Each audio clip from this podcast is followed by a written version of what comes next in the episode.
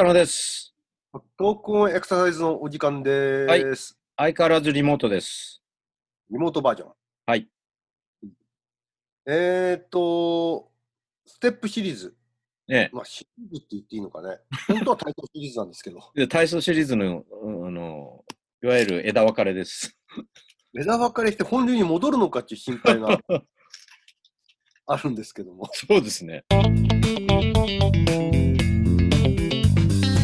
では、あの、ステップで、えボックスステップ。まあ、ちょっと私のですね、運動学習なんていう、ちょっとあの、本質から、本題から離れたこともやってはいますけども、まあ、ステップの面白さっていうのも感じている状況なんですよね。うん。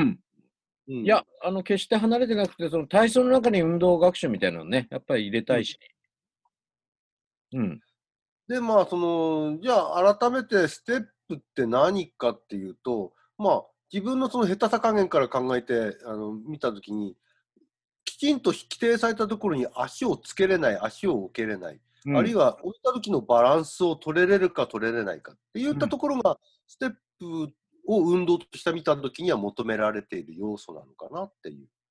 うん。あの、はい意図的にステップを踏む場合は、さっきオタクが言った最初の部分だと思うんですけど、うんまあ、そ外側からこう、バランスを崩された時には、思わずステップで対応するみたいな、うんそういうこう戦略的なステップもあるんですけど、うんまあ、今回はその意図的に運動学習ということも含めると、正確なこう、ステップを踏めるかみたいなところが一つの課題だったんですけど。うん、そうですね。その、うん。今言ってたそのステップっていうのは単にダンスっていう側面とはまたちょっと離れて人がこう自分がこう支えている肘基底面からこう重心がこう逸脱した時に足を出して対応するとうん。いうようなことでまあ転倒を防止したり、まあ、歩行がそれによってこう構成されてたりっていうふうにはなってるんではい。このステップというのは実は人間の移動能力だとかしあのバランスを取る能力と非常に強く関わってるとも言える。ね。うん。まあちょっと今回のそのボックスステップとはちょっと離れた話になりますけど、はい。えーまあ、いわゆる健康長寿体操としてのうん。フマネット体操っていうのが、まあ、有名な体操なんですけど、フマネット体操ね。うん、ありまして。ね。で、これ何かっていうと、うん。まあ、NPO 法人フマネットっていうところが主催しているあのものなんですけども、うん50センチ四方のマス目をですね、はい。まあ、たくさん作って、例えば、まあ、あの仮にですけども、横4、えー縦10ぐらいで、まあ、えー40マスですか？はい。っていうものを作って、そこを、まああのー転倒防止教室なんかで、そのマス目をですね、足をこう、あの例えば一つのマス目で、えー1、2、3って3回足を踏みしたら、次の4本 ,4 回目であの一歩前へ出るとかっていうふうにやりながら、いわゆるそのマス目の縁にある、えー枠組みはこの、あのーそのマス目の枠組みを踏まないように次のマスに足を運ぶっていうような、まあ、これも言いよう言いようによっちゃステップなんですけども、そうですね。うんそういったそのマス目の枠を踏まずに次のマス目に移動するっていうようなことを繰り返してやる、まあ、いわゆる、あのー転倒防止教室のあの運動があるんですよ。なるほど。でこれはその、えー今言った1、2、3で足踏みして4つ目でこう足を出すとかっていうのの他のバージョンで音楽を流しながら、その1、2、3、4を1、2で踏んでから3歩目で、3回目でこの次の方に行くだとか、いろんなバリエーションを変えていけれるんですよね。うんうんで要す要するに難易度を上げていけれるうん。他にこの手の動きをつけたりなんかして、まあ、いわゆる二重課題的な要素も取り入れれると。なるほど。そういうようなこう感じでこう各あの自治体の運動教室に行って、まあ、展開してて、それなりに転倒予防に貢献してるっていう話があるんですよね。うん。やっぱりステップ大事っていうことですわね。うん、そういう意味で言うと、まあ、今回私たちのこの体操もですね、ステップっていうことを取り入れることは十分に意義のあることなのかなと思います。そうですね。で、その、あれですね、ちょっと話ずれるかもしれないけど、あの枠組みの中でステップ、端を踏ませないステップの練習と、うん。うーんうちらは最初やったのは、その、頂点、枠組みの頂点を踏ませる、まあ、踏むネットって言ったらいいんでしょうかね。ネットじゃない。ネット。踏まネットってそれ踏まないからでしょ？うん、あのそれたくさんこうはマス目があるんで、ちょうど上から俯瞰してみたときに、まあ、ネット上、格子状になってるんで、ああ、まあ、ネット状に見えるっていうことで、フマネットですけど、実際に網網で作ってるわけじゃなくてね。網網だとこう足絡め取られちゃったりするんで、あうん、あの多分そこはあの普通のネ網ではないと思うんですね。そうです。まあ。あ。だから、こう、ステップを覚えるのに踏ませないで覚えさすか。つまり、その枠組みのヘリを踏まないようにうまく学習させるか、逆にヘリを踏ませてやるかみたいなね、どっちがいいんでしょうかね。どっちもあり得るなと。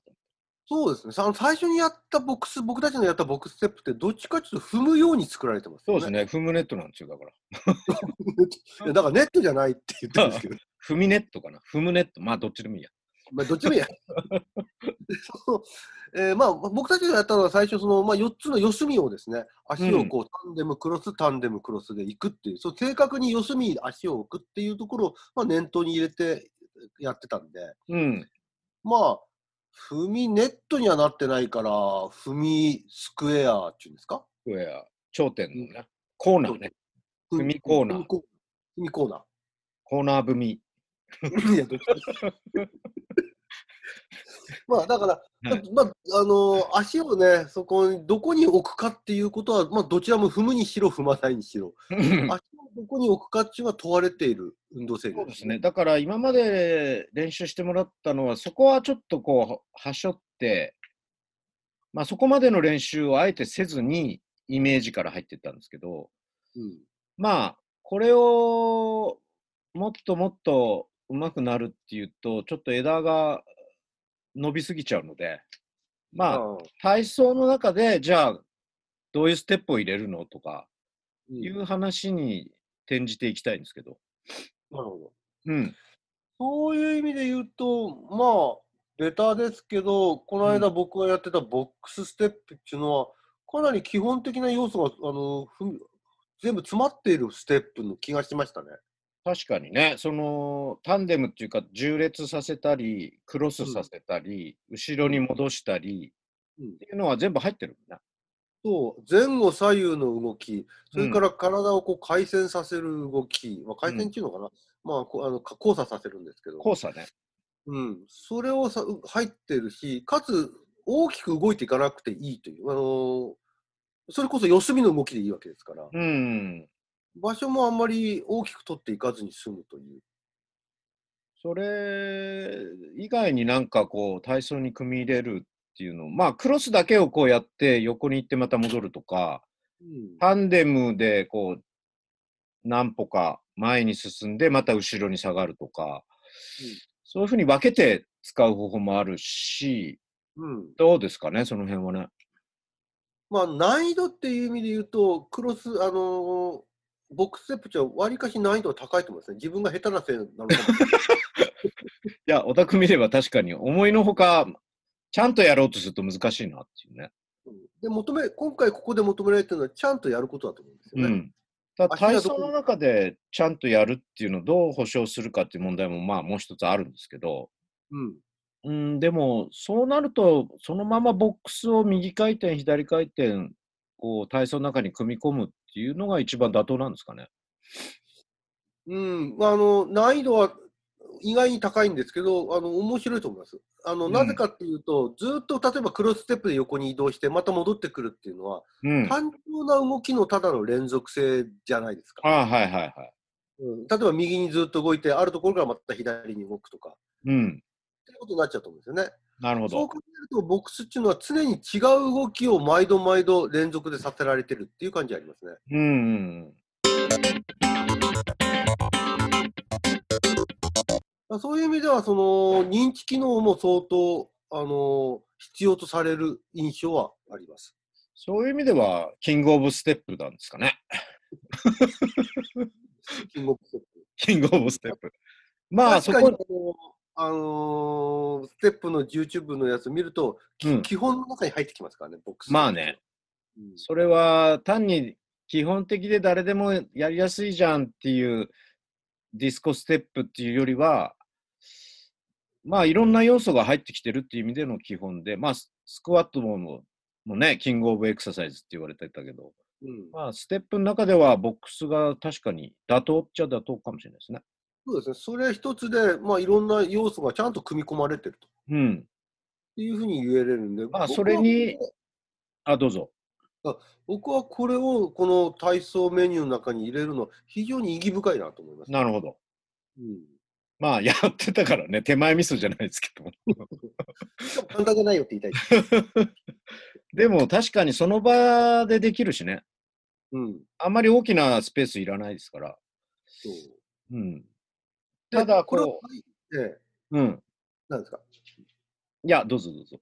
うんあの、リモートなんでうまくいかないの。これを体操という文脈で捉えたときには面白い絵面になると思うんですよ。あ例えば体操ってよくまあ最初は深呼吸から始まって、あ。うん。まあ、あの膝の屈伸運動だとかの筋力活動運動だとか、あるいは跳躍だとか、あるいは柔軟運動だとかっていうのはあると思うんですけども、うん。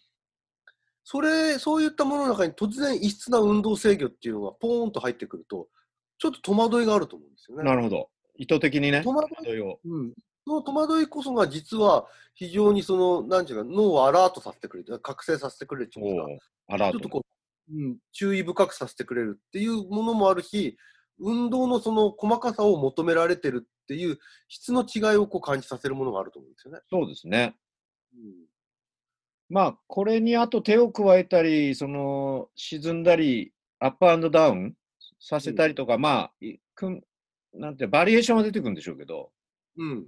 うん。ただ、こう、どれだけ正確にっていうところをね、どう保証するかっていうのは、まあ、ちょっと課題としては、まあ、残るっちゃ残るんですけど、でも、まあ、インストラクターが、あのはい、まっすぐ前に、はい、横へ、正確にって、うん正方形とかって。言い続けるかどうか。それとももう、配送するスペースのところに最初からスクエア枠を置いとくか。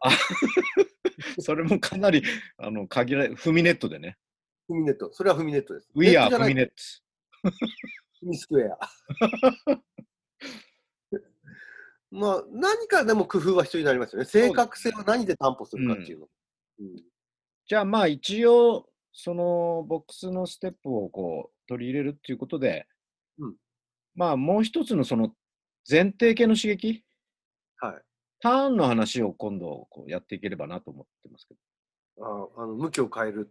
こう、それぞれの細かいものとか順番とか構成はもうちょっと後にして、うん。ざっと要素をこう今ね、入れて考えてるんで、うん、そのターンですね。そうですね。じゃあまあ今度そのターンについてまた話していければいいかなと思いますね。わかりました。よろしくお願いします。はい。